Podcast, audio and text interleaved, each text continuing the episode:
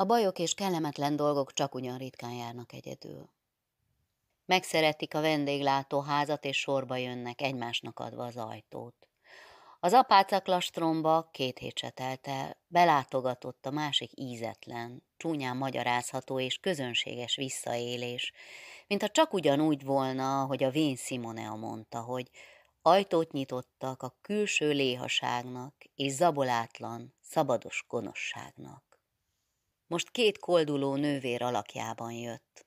Barna csíkos gyapjúcsuhát, fekete, durva szőrkámzsát viseltek, és nagy, sáros csizmákat. Tenyeres talpasok voltak, mint ezek rendesen, a legalsóbb népgyermekei. Gyalog jöttek a tavaszi sarakon át, a szokásos nagy, ormótlan kőperselyjel, és beszálltak itt, mint az ilyenek rendesen, a kisebbik és az egyszerűbbik vendéglátószobába. Napestig a várost járták, koldulgatva a szegény árva gyermekek részére katolikus és nem katolikus házaknál. Az étkezés óráira azonban pontosan beállítottak, és mikor a homályos folyosón végighaladtak, a párosával szembejövő növendékeket nevetés fogta el. Noha Kunigund ott dörmögött a hátuk mögött. Olyan furcsák voltak, kivált az egyik, egy igen köpcös és széles arcú, durva vonású teremtés. A kicsinyek közül azért sokan szaladtak késcsókra, mert ez az alázat dicséretes jelének számított az úr ilyen igen szerény menyasszonyaival szemben. A vendégnőkkel egy szobában rendesen egy kandidátnő is aludt, az, amelyiknek kötelessége volt a szobát kitakarítani reggel, és az ágyat rendbe hozni utánuk. Ám a harmadik napon erre került éppen az éjféli vagy a hajnali vártajárás sora – így hát egy másikat rendelt be helyére Bertolda nővér. Történetesen olyat, aki valahonnét a Máramarosi határszélekről jött.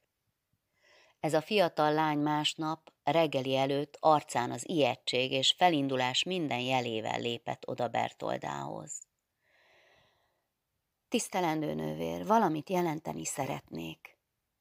Majd később, gyermekem, ha felmegyünk. A templom környékén csendnek kell lenni még valamennyi misét el nem végzik odabenn.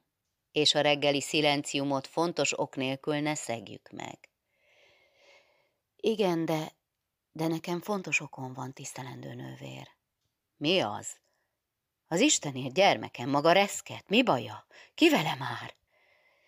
Kérem, tisztelendő nővér, azok a vendégsororok a kolduló rendből, a vendégszobákban, azok nem apácák. Nemi? Hát micsodák, ej? Maga aludt ott éjjel? Mit tud, beszéljen? Tisztelendő nővér, még nem is nők, csak, csak az egyik nő. Ó, félre beszél, miket mond leány, maga álmodik? Ez nem lehet. Ilyesmit, mondjon el azonnal minden, de értelmesen. Én kérem, tudok ruténul, mert az én vidékemen úgy beszélnek a szegényebb népek és hallottam, amikor tanácskoztak az éjjel, és számlálták a pénzüket, és ezek csalók. Igen, ez egy házas pár. Ó, ez lehetséges? Én, én biztosan tudom, Mindent hallottam. Ők nem gondolhatták, hogy értem a nyelvüket. A másik jelölt magyar volt, és nem is vették észre a cserét. Én a függöny mögött alvást tetettem. Igen, ezek galíciai vasúti munkások, akik a saját zsebükre koldulnak itt. Már csomagolják a batyújukat, hogy odébb menjenek, még meg lehet fogni őket. Ej, most már, őrültség, de honnan tudod egyáltalán, hogy ezek házas felek? A kis jelölt nő lehajtotta fejét és hallgatott. Ó, te szegény gyermek, szegény gyermek! Tört ki akkor Bertoldából az anyás felelősségérzet és aggodalom. Gyengét, simogatós mozdulattal surrant keze végig a leány fején, és erre az menten el is sírta magát, arcát nagy zsebkendőjébe temetve. De gyermek, az ég szerelmére, hát miért nem szaladtál ki rögtön? Miért nem vertél fel álmomból? Vagy más valakit a nővérek közül?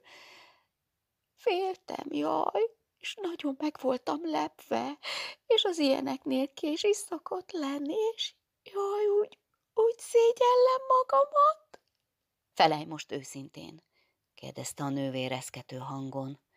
Téged a személyedben, a testedben nem bántott, nem érintett senki? Nem, engem nem, tiltakozott élénken a leányka. Adj hálát, védcenteid az őrangyalot vigyáztak. Oh, de nem is lett volna okos dolog. Megint futkosás, ijedelem, skandalum, mint a minap. Mennyire látogat most minket az isteni megpróbáltatás? Most az a fő, igen, eltitkolni ezt a csúnyaságot. Hadd fussanak a csalók. Bízzuk a büntetést Istenre. Senkinek a világon nem szólsz erről, megértetted? Igenis. Most pedig mégy a templomba, és elmondasz egy örvendetes rózsafűzért, de ájtatosan, megmentett tisztaságodért hálaadásul. De egy hangot se senkinek. És gyors léptekkel elsietett, hogy megkeresse Virginiát. Egy hét választotta el őket a fejedelemnő választástól. A rémült kis jelölt, kinek oly megbízható őrangyala volt, alig ha szekte meg közvetlen feljebb valója szigorú parancsát, hogy a nagy, most már közös titkot másnak is elfecsegje. De talán még azelőtt első ijedelmében el valakinek a folyosón vagy a konyhán, ahova reggeli kenyérkékért kellett szaladnia. Vagy a falaknak is fülük, szájuk és hangjuk van néha.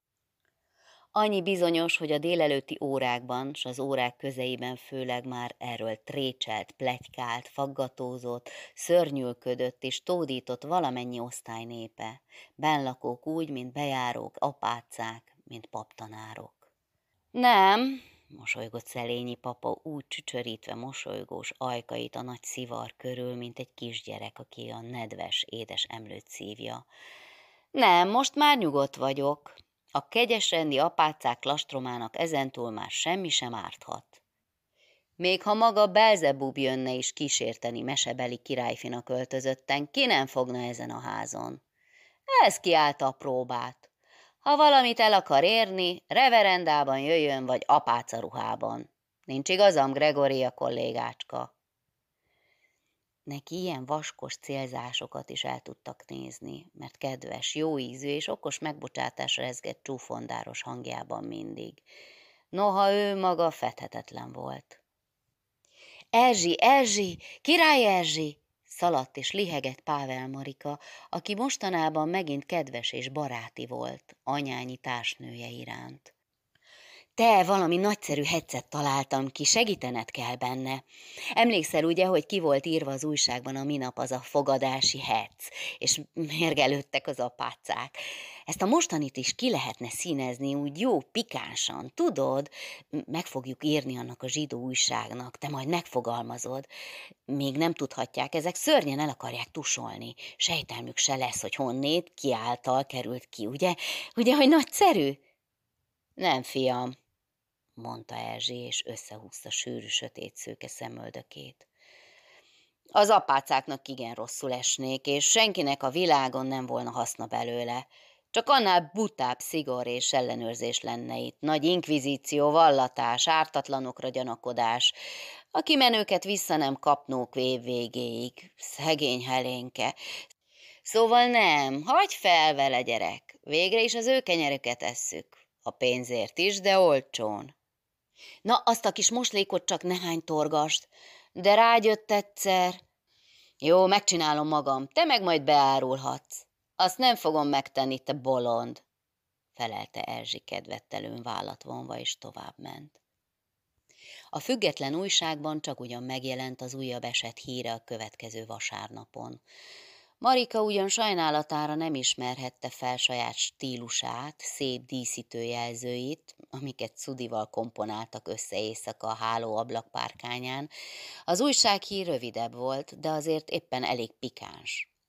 És hatásával is a kisváros uzsonna tracsain és az apácák bosszus elképedésein igen meg lehetett elégedve a gonosz csíntevő. Bertolda a kezeit tördelte, és Virginia oly csügget volt pár napig, hogy még a nagy inkvizíció vezetéséhez sem volt meg a szokott energiája. Simonea és a többi penziósok most már megjegyzés sem tettek. Néma és gúnyos szemrehányással, bánatos fölényel jártak a házban, és súgtak, búgtak a fiókházbeli sororokkal, akik a távolabb fekvő országrészekből már-már gyülekezni kezdtek a napok múlva történő választásra és megtöltötték az összes üres, rögtönzött és rezervált fehérfüggönyös kabinetteket. Az új törekvésű magyar apácák közül még a választás előtt kihult egy. A szép Gregoria vérhányást kapott, és ájultan esett össze egy rajzóra után az új épület tanári szobájában. Szelényi papa földhöz vágta a szivarját, és hozzá-sietett. Felemelte, a bőrdivány felé hurcolta, míg óriási verejtékcsöppek hullottak végig kövérke arcán. Aztán felélesztette, vigasztalta, becézte, mint egy kicsi leányt az atyuskája, míg az orvos megérkezett. Rögtön el, elinnét, mondta szigorúan, alig, hogy megnézte. Mi régóta mondom.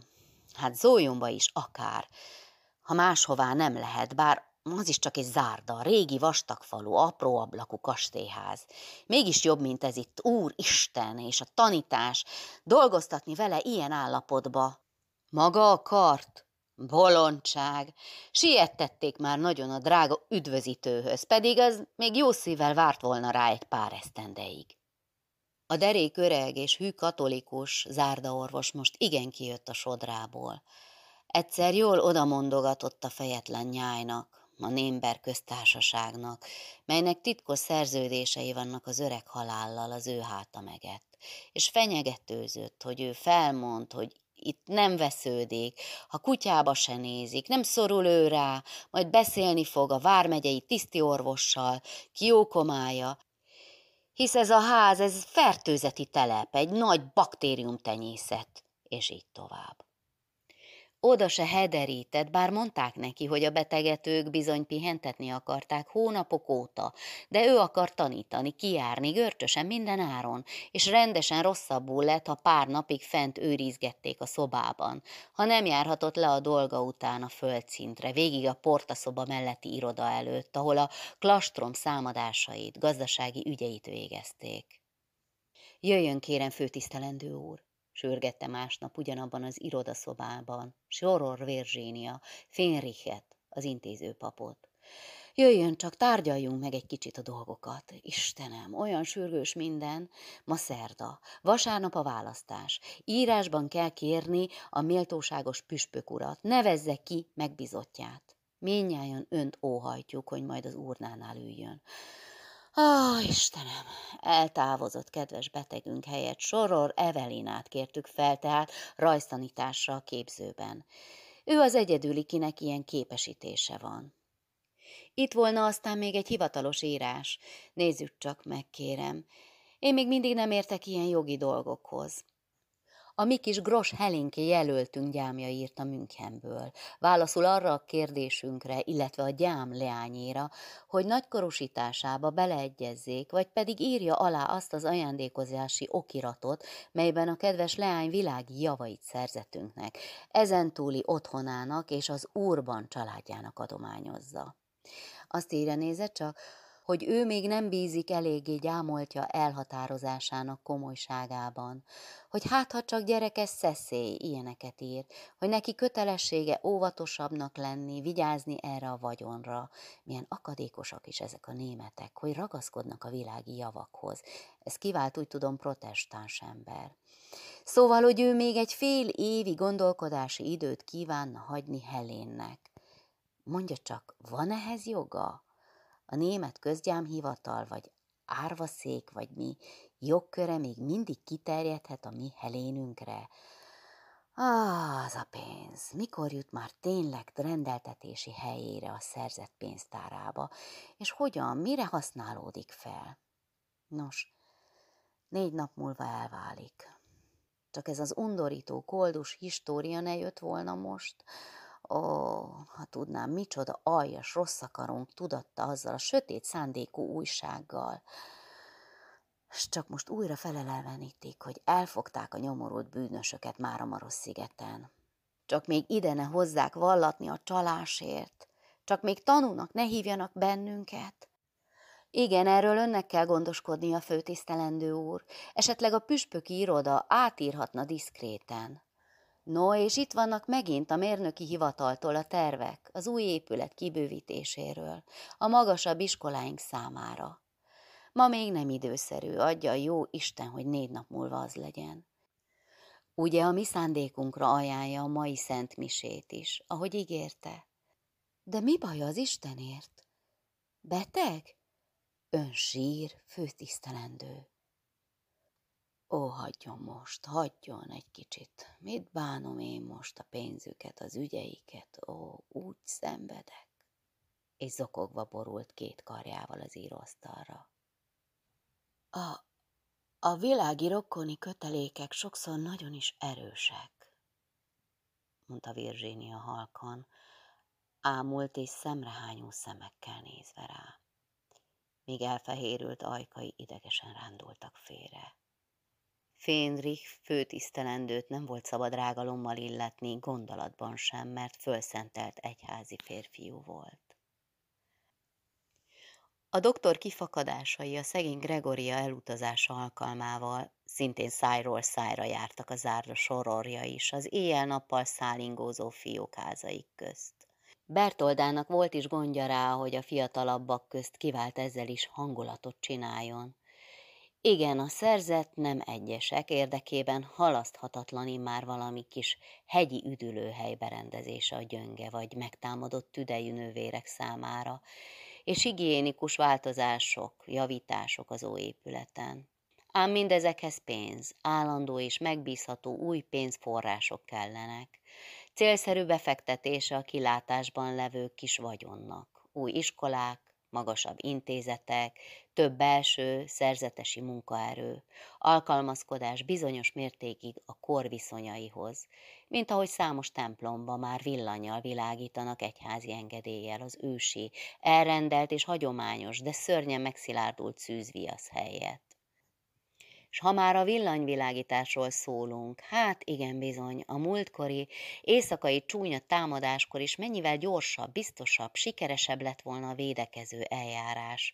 Általában mennyivel könnyebbé válna az éjszakai vártaszolgálat, ha a sötét folyosókat, melyekben egy-egy pici olajmécses világít a képek és szobrok alján, egyetlen gomnyomásra erős, biztonságos villanyfényjel lehetne elárasztani és mennyivel olcsóbb is volna.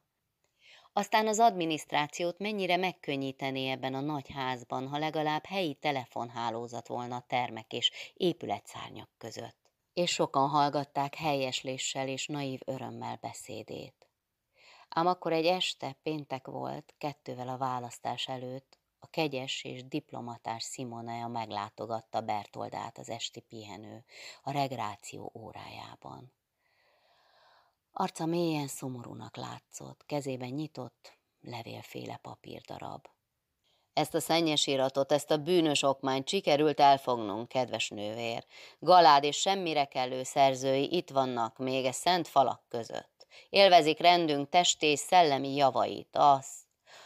Ó, szegény még kimondani is, az apáca jelöltek gallérjait viselik. A csalók, ámítók. Igen, itt, kedves nővér, a noviciátban, az ön tiszteletreméltó felügyelete alatt. Mi történt már megint? vágott a szavába Bertolda elhalványodva. Nézze csak, kedves nővér, olvassa. Ezt a levelet az ön két jelöltje, a két kerekes leány írta. Itt a városban laknak a szülőik. Azok a cinkosaik, azoknak szól. Egy szapuló lány kosarába csempészték a nyomorultak. A konyha főnök testvérünk el is kergette rögtön. Úgy volt, hogy az viszi a gonosz anyának, akivel ismerettségben volt, úgy látszik. Itt van. Olvassa. Bertolda reszkető kezébe vette az írást, onnén kezdte nézni, ahol Simonea már jelet csinált a körmével. Csak sose búsulj, drága anyácskánk, meg vagyunk mi itten egészen jól. A koszt sem olyan szörnyű ám, mint ahogy hiszed. Aztán legalább nem kell érte neked fáradni, kínlódni, ölni magad a dologgal. Hidd el, drága anyus, hogy te sosem bírtál volna bennünket tanítatni, még csak ellátni sem, amíg elvégezzük a képzőt. Hát még ruházni. És apánk mindenért csak téged gyilkolt, bántott aztán, ha egy kis ital volt benne. Nem, mi azt nem bírtuk volna tovább nézni. Így az egészen ügyesen ki van fundálva. Itt elvégezzük ingyen az évfolyamokat, tandíj, koszt, ruha, semmire sincs gondotok. És mire kész leszünk három év múlva, mert ha mukkani se tudnánk a képesítőn, akkor is áteresztenek, mint novíciákat, akkor illa berek, nádak erek. Még aznap kín leszünk nálad, a te kész tanítónő leányzóid. Még csak el sem kell hagyni a hitünket, mert hisz nem leszünk még fogadalmasok. A jó Istenke is megbocsát, mert gyermeki szeretetből tesszük. Van az árdának elég pénze, segíthet a szegényeken. A diplománkat ki kell, hogy adják törvény szerint. Majd kipereljük rajtuk. Állást is majd csak kerítünk, akkor aztán gondot se lesz, majd dolgozunk mi helyettet, s apánknak is kikeressük a napi dohányát, hogy ne dörmögjön. Kezeiket csókolja két hálás és forron szerető leányotok, Emma és Piroska. Ó, milyen gyakran víz bűnbe valakit a gonosz lélek éppen erényei útján, sóhajtotta Bertolda leverten. Lám, itt is a szülői szeretet volt az oka. Vigasztalhatatlan volt, annyira kedvelte ezeket a kerekes lányokat, a természetes, nyugodt viseletű, derűs szem, nyílt és okos két teremtést. Sokszor példának állította őket a manértalan, őszinte áhítatra nézve. Jó is bizony, hogy holnap már vége lesz ennek a fejetlenségnek, mondta Magdolna csendesen, mikor Virginia szokása ellenére elmondta neki az utolsó botrányt, a kerekes testvérek kicsapatásának körülményeit. Tulajdonképp szeretnék már egy jó, szigorú vezetést, egy erős és kemény kezet. Alig várom már, hogy tisztelendő anyámnak szólíthassalak. Már hogy engemet? Hogy érted? Nézett rá Virginia elképedve. Tehát ennyire tájékozatlan volt valóban, mert tettetni sem szokott ez a teremtés, nem is volt képes. Vagy Bertolda, Igaz is kedves, és valójában még azt sem tudom, kire kell majd szavaznom holnap. Nekem mindig csak elvekről beszéltetek, amelyek persze mind helyesek és szépek, de ha tőlem megkérdik majd, nem fogom tudni megmondani, ki a nagy eszmék reprezentánsa. No, kire szavazzak hát? Akire akarsz, kedvesem, felelt Virginia kisé zavartan és azzal a különös meghatottsággal, mely mindig elfogta egy csodálatos, hűvös bájú és minden ízében, minden mozdulatában magasabb rendű teremtés mellett. Nem tudta volna szóval egykönnyen kimagyarázni, de egy bűvkörben látta, egy eszményi és megmagyarázhatatlan világban maga és a többiek fölött. Viszont úgy érezte, hogy mindenki közt még ő tudja leginkább megközelíteni, vagy legalább érteni, értékelni és csodálni ezt a nagy emberi kiválóságot. Úgy érezte, hogy ez a nő jó, tiszta és csak nem bűn nélküli, de nem súlyos vezeklések, imák, bőjt, penitencia gyötrelmei és kísértéseken vívott nehéz diadalok árán, hanem egyszerűen magától, mert jónak született, és nem is tudna más lenni, és a gonosznak nincs hatalma fölötte. Talán mert valaha régen, valahol kinn az élet viharában leszámolt azzal és mindennel, megismerte, kiélte, kivezekelte magából minden rossznak a hajlamát. Vagy mert tanulmányai, gondolkodása révén önismeri mindenkinek titkos és természetes gyökerét az emberi lélekben, vagy a testben, és azért semmi sem bűn ő neki, mint hogy az orvos nem vétkezett, mert a beteg Gregória hófehér, szűzi keblét érintette nyomorgatva. Ó, Virginia, úgy vágyott volna néha ilyen lenni, levenni kínos kételjei és lelki tusakodás terhét. De akkor hová tegye kimeríthetetlen tetterejét, forró érdeklődését, mely viszont nem is vétek, sőt, egyensúlyozója minden egyéb szenvedének. Ó, hogy élt, hogy járt, kelt és dolgozott köztük az ő Magdolnája, az ő földi szentje, halkan, tisztán és külön az apró csatáktól és huzamonákról körülötte, még csak tudomás sem véve jóformán. Virginia szinte erröstelte most magát miattuk. Elvégre nem a személy a fontos, ugye? folytatta a másik elgondolkozva neki annyira újszerű és idegen tárgyon. Csak hogy legyen egy név, egy fogalom, amelyhez kapcsolhassuk és ráfüggeszthessük az engedelmesség gondolatát, mely oly biztosan és olcsón megőrzi a belső szabadságot és nyugalmat. Én nagyon szeretem a tilalmat, és aprólékos, biztos megkötöttségeit is a mindennapi tevésvevésnek. Nem bánnám, ha sokkal érezhetőbbek volnának még.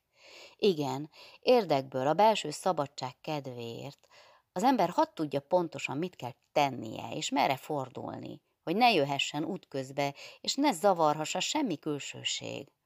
Lásd például, amióta így fő nélkül vagyunk, micsoda kellemetlen és ostoba dolgok esnek lépten nyomon. Ó, hát te is azt véled talán, nyitott nagy szemekkel Virzsénia, amit Leona mondogat, hogy az igazi szerzetesi élet csak a régiek teljes szigorával képzelhető, hogy mi újabbak, magunk nyitottunk kaput a külső léhaságnak és zabolátlan szabadosságnak? Ó, nem, de hogy hova gondolsz, hogy bárkit is váddal illethetnék, kedves? Hisz én nem is ösmerem úgy, mint te a viszonyokat, és ezen ne is haragudj, tám most tűnődöm el először. Csak éppen az jutott eszembe, hogy egy kicsi sajnálni fogom azt, akit holnap fejünké választunk, külső gondokkal és felelősségekkel ruházzuk, és elveszük tőle az engedelmesség könnyebbülését, nyugalmát, a belső függetlenségét. A gondokban és terhekben lehet és lesz is segítsége, csak rendelkeznie kell. Csak nagy általánosságban, erőlködött Virginia egyre nagyobb csüggedéssel. Rendelkeznie, igen, mosolygott a másik kisé bágyattan.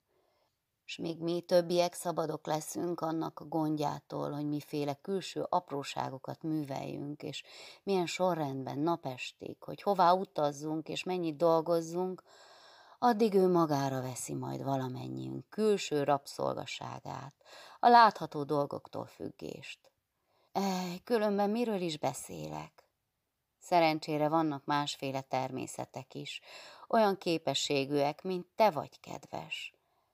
Nekem hála Istennek csak azt a dolgot adtátok, hogy szót fogadjak nektek, és azt akarjam, amit ti akartok, és ennél könnyebb munkát nem is képzelek magamnak. Igen, hálás vagyok érte. És Virginia nővér sóhajtva megzavartan hagyta magára imádásig szeretett és csodált barátnőjét.